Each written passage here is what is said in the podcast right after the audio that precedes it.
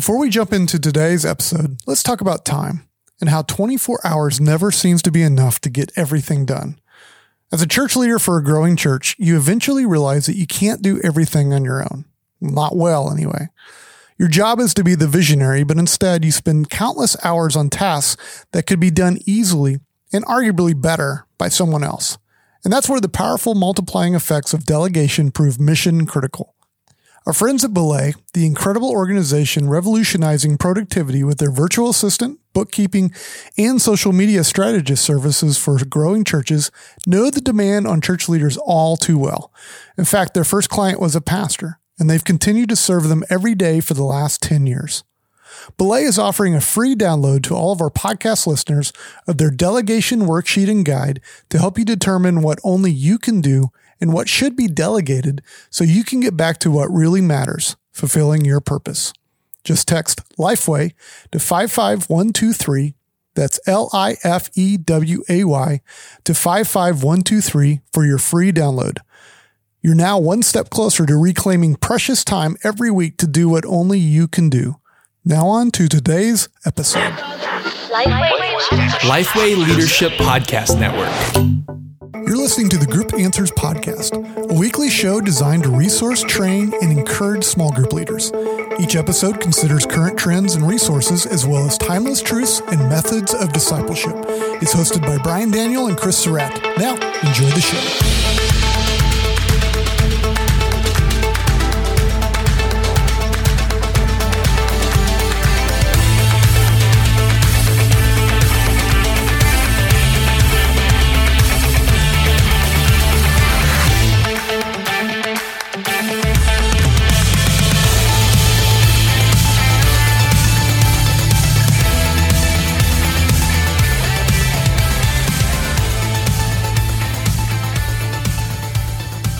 Hey, everybody, welcome back to another episode of Group Answers. My name is Chris Surratt. And again, this week, I'm going to be your host because Brian Daniel, who's normally my co host, is out. He's got much more important things to do. I'm sure it's got to be. Uh, he's got he's got some meetings that he's got to be at. But I am again joined by my buddy Eddie Mosley. Hey. Hello, hello. I'm so excited to have Eddie in the room. Uh, Eddie's been a friend for a long time. That that probably says how old we are, though. If I if I go back how long we've known each other. But uh, Eddie is a groups pastor at Brentwood Baptist here in the Nashville area, and so it's great to have him in the room and talk about some fun stuff. So, Eddie, you're getting ready for uh, the fall. You've got a farm, right? I do, I do. Now, do you go out there and uh, do some crops and things like that? We've changed it into food plots. So a bunch of hunting buddies and um, do the mowing and the plowing and the sowing and Nice. sit and watch wild animals. I- Is, is the biggest part of it. And how much land you got out there? Uh, there's about 300 acres on farm. Golly. I, I just I just moved out uh, and bought eight acres, and I feel like that's a lot. Yeah, if you're mowing it, it is a lot. I do mow it, yes, the three hundred. But you've you've probably got a big tractor with one of those things you pull behind you. we do, we do. Now you you could. Uh, you don't ride Harleys on our property though. It's, it's four wheelers or, or UTVs. So I know you're a Harley rider. So- I am, but I am wanting to get a some t- sort of UTV, ATV, even for my eight acres to just ride around. So I am I am kind of in the market for that. So if you got any suggestions on fun stuff, all my neighbors have them, and Oh. I'm like, oh, I got to get one. Well, that might be better. It's like a boat or a pool. If your neighbor has it, just use theirs. Just use theirs. That's a better plan. I see. I'm getting used to this country life. I don't know what that's like. You've known it for a long time, but Yeah, I'm just now getting used to it. So, but uh, we digress. We have other things to talk about today. What I want to talk about uh, specifically are affinity groups. And a lot of churches have affinity groups. I get a lot of questions. I don't know about you, Eddie, from church leaders about are affinity groups effective? Should we do them? And I guess we should define them first. Uh, when I talk about affinity groups, it's groups of people who already do something together, like they uh, play softball or they ride Harleys or they they play baseball or whatever it is that they already naturally do together, but then they uh, throw some God into it. You know, there's a prayer, or sometimes there's even a small Bible study, like at halftime. I've been a part of those for like a basketball league, things like that. But it's just, it's kind of building a group around a community that already exists. And so, uh, some churches they do mostly affinity type groups. Um, you know, I think of a church like Church of the Highlands um, in Birmingham, where a lot of their groups are what you would call affinity groups. Um, some churches use them as a kind of an entryway into uh, their small group world. The, the, church that I work with, Harvest, um, they've had affinity type groups, softball leagues, things like that in the past that they saw as a great entryway for you know even people that didn't attend church they would come be a part of the softball league. They would do a prayer a little bit of a kind of a devotional and it would at least get them introduced to the idea of doing community. So i'd love to hear from you eddie because you have a lot of experience with this and you we've talked on the podcast before i think about your baseball background and how you've been able to kind of connect with other people through baseball. So first of all, are you a fan of affinity groups? Is that a good thing for a church to invest in? Uh, I think it is. Uh, investing would be time more than money, probably. Yeah. But yes, uh, anything that draws people together, moving people from where they are into biblical community, which equals spiritual growth uh, over time. Uh, I'm glad you defined it because that was the first note I had made.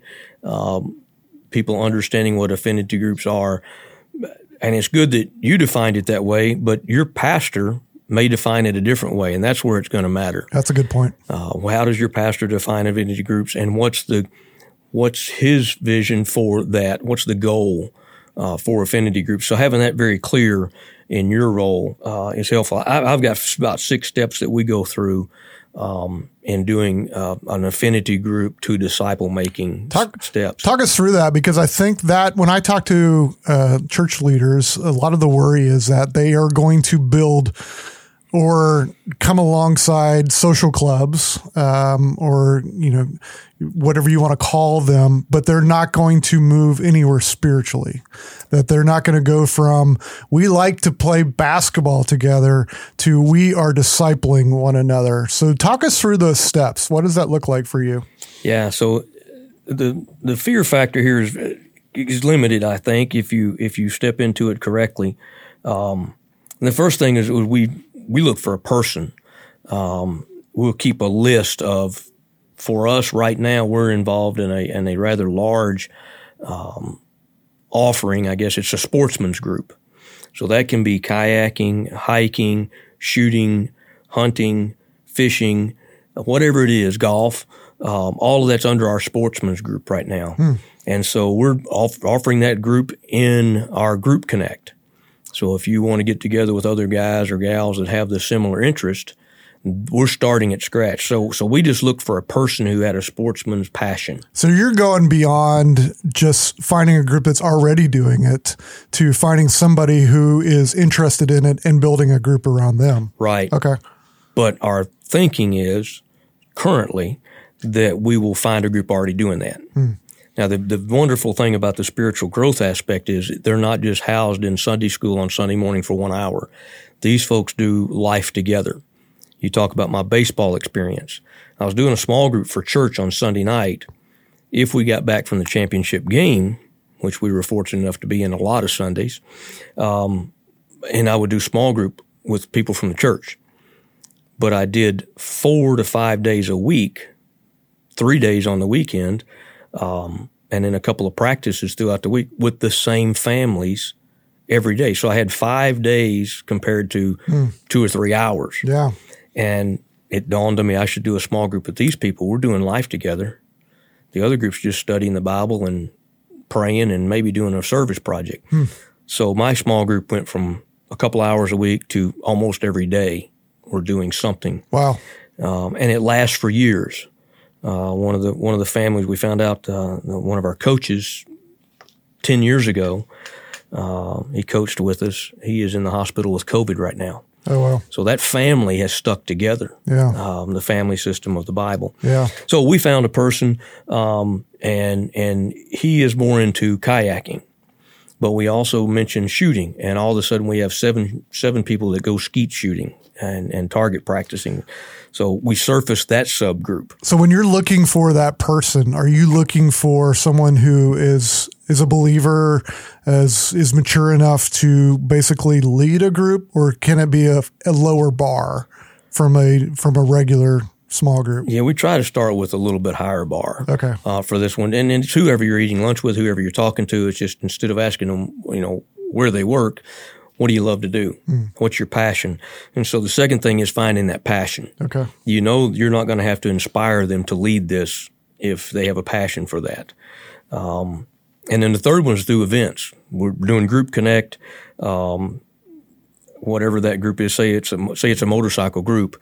Um, you just start watching for bikes to come on your campus, or you meet somebody at the grocery store who's riding a, a bike and say, "Hey, man, what, our church got several bikes that get together, hmm. and those guys, I can hook you up with them if you want me to share your phone number or something." Hmm. And they start inviting people from the community. And the part purpose of the events are to build those relationships. So it, it becomes a, an evangelistic tool, Correct. reaching outside of the the normal circles. Yeah. It, it can easily be that. So we found a person, uh, we found out what their passion is, uh, and we offer some events, help help him or her um, promote some events so that they gather the larger congregation together. Um, and then our job as a minister is to spend time with that leader, Okay.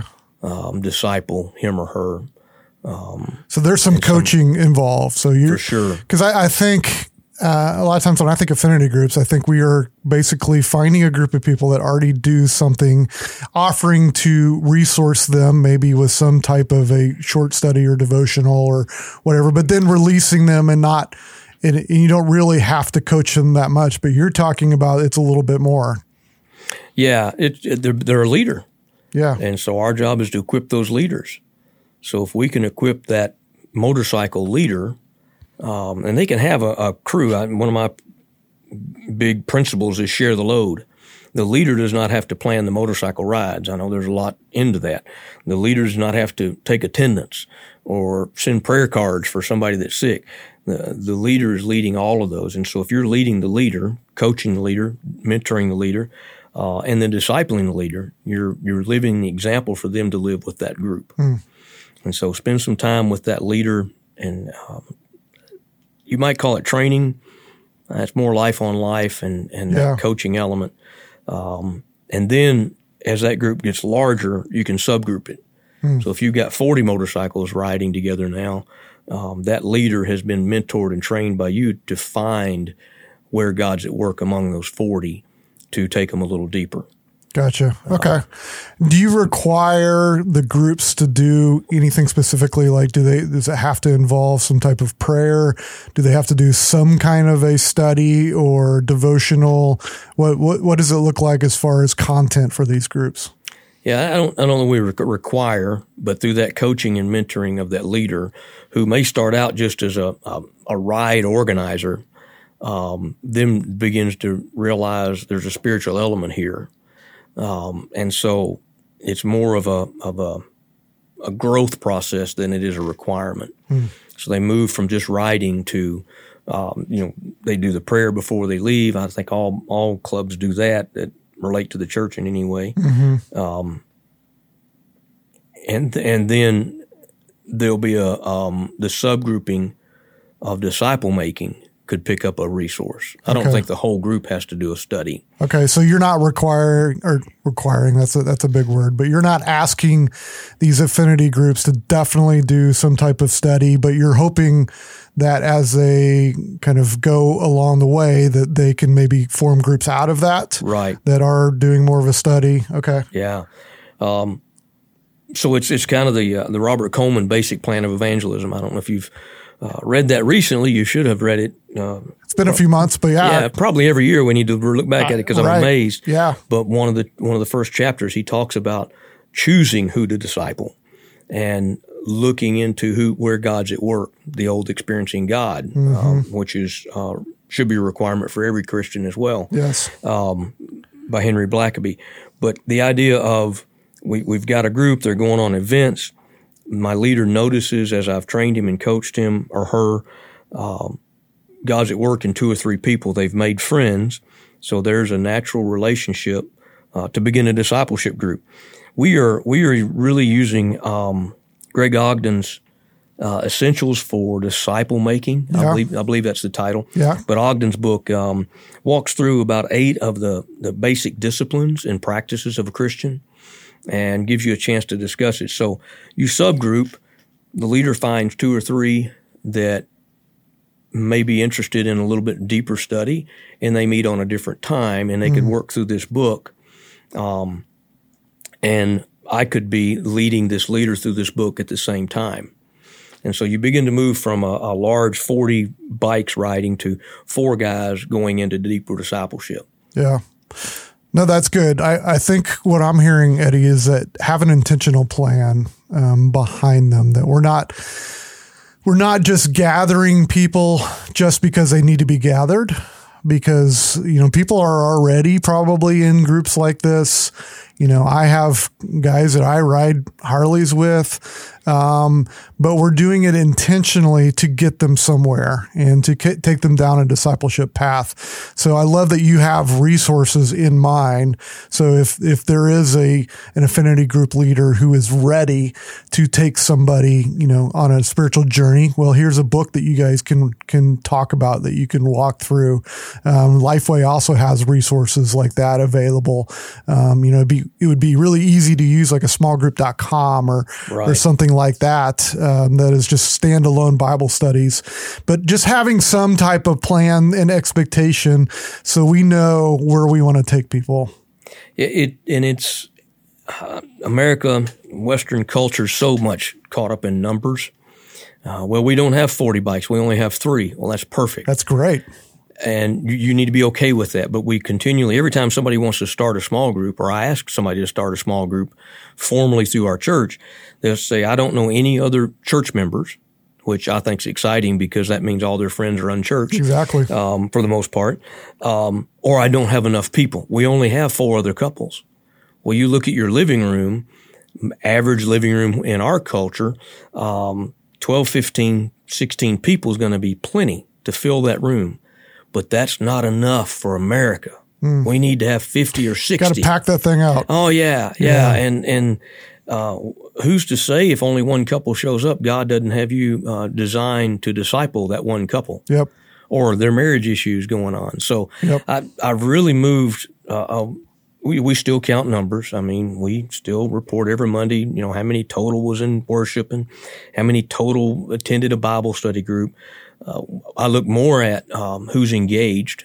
Look at the names more than the numbers. Mm-hmm. But I've moved away from I've got to have 20 people to start something. Th- Yeah. This is not college. This doesn't have to have to have enough people to make. You remember the old college classes? Yes. Uh, Yeah. It didn't make. Uh, if God's in charge of it, it, it, He sends who who needs it. So Yeah.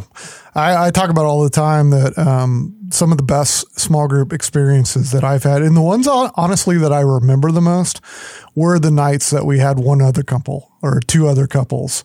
And uh, I'll be honest with you, a lot of those times I was tempted to cancel and say, "What's what's the use? It's just going to be." And it ends up being something that is a discipleship conversation that I remember um, forever. And so, it, I also think that culture may be coming back a little bit away from those large gatherings. I mean, with COVID and the pandemic, sometimes it's not even safe to have that packed room anymore. Those ton of people. So it's even better if we can get just a handful of people uh, alongside us. So I, I think it may be changing over. And I wrote in my first book, I said, don't even really try to start a group unless you can get this many people together, um, because it's hard to really launch and keep it. I, I don't know that that's really the case anymore. it it it possibly not. Yeah. Hey, for the detail folks, let me go through those six steps. Yes, please They do. heard six, and I didn't detail them close enough. So you find a person, find out what their passion is, help them throw events, help them watch for subgroups, and you're helping them, meaning you're coaching, you're mentoring right along with it. So four is is find those subgroups.